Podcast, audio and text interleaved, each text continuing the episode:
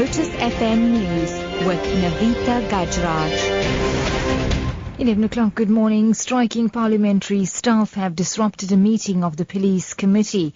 The staff affiliated to trade union Nehawu walked into the committee singing and dancing. The committee is discussing its findings and recommendations on its inquiry into the conduct of SAPS management. Staff on their third day of striking over performance bonuses and the vetting process. The police committee is releasing its draft report after an inquiry on whether SAPS management were truthful in their dealings with them. And so Parliament, Parliament's Joint Rules Committee is meeting today to look into various proposed rules that were adopted by the Joint Sub-Rules Committee. And one of the proposed rules to be considered relate to disruptions during joint sittings of Parliament.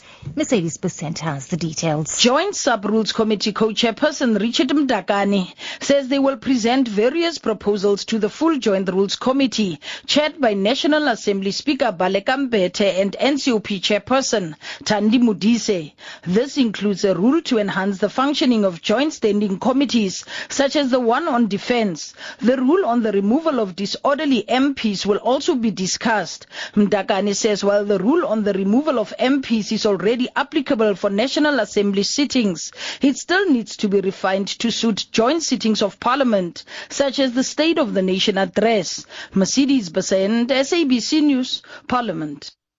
In other news now, the South African Child Gauge has released a study which shows that more than half of all young people in this country live in poverty and are faced with low education and unemployment. It is the annual publication of the Children's Institute at the University of Cape Town, focused on the youth between the ages of 15 and 24.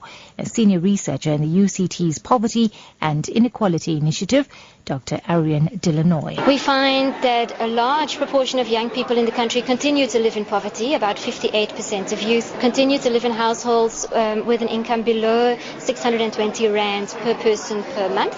Um, and that in general, young people's situation isn't all that great. Their educational outcomes are quite low, which doesn't put them in a good position to either access higher education afterwards or to find employment later on. Meanwhile, Acting Director General in the Presidency Department responsible for youth development and administration, Tshediso Matona says government is committed to youth development. The priority has to be to find ways of including young people in the economic life of the country because a lot of the problems of young people derive from lack of access to economic opportunities.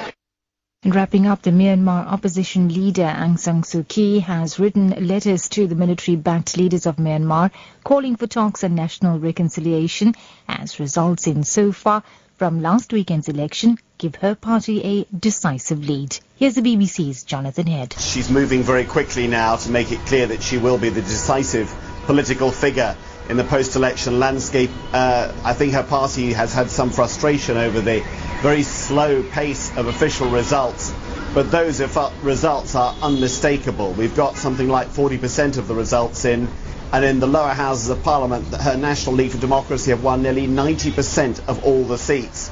If that trend continues, uh, this will be far more of a landslide than even the NLD and Aung San Suu Kyi herself predicted. That's the news at 11. Your top story this hour. Striking parliamentary staff have disrupted a meeting of the police committee.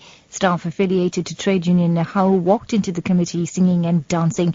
Now, the committee is discussing its findings and recommendations on its inquiry into the conduct of SAPS management.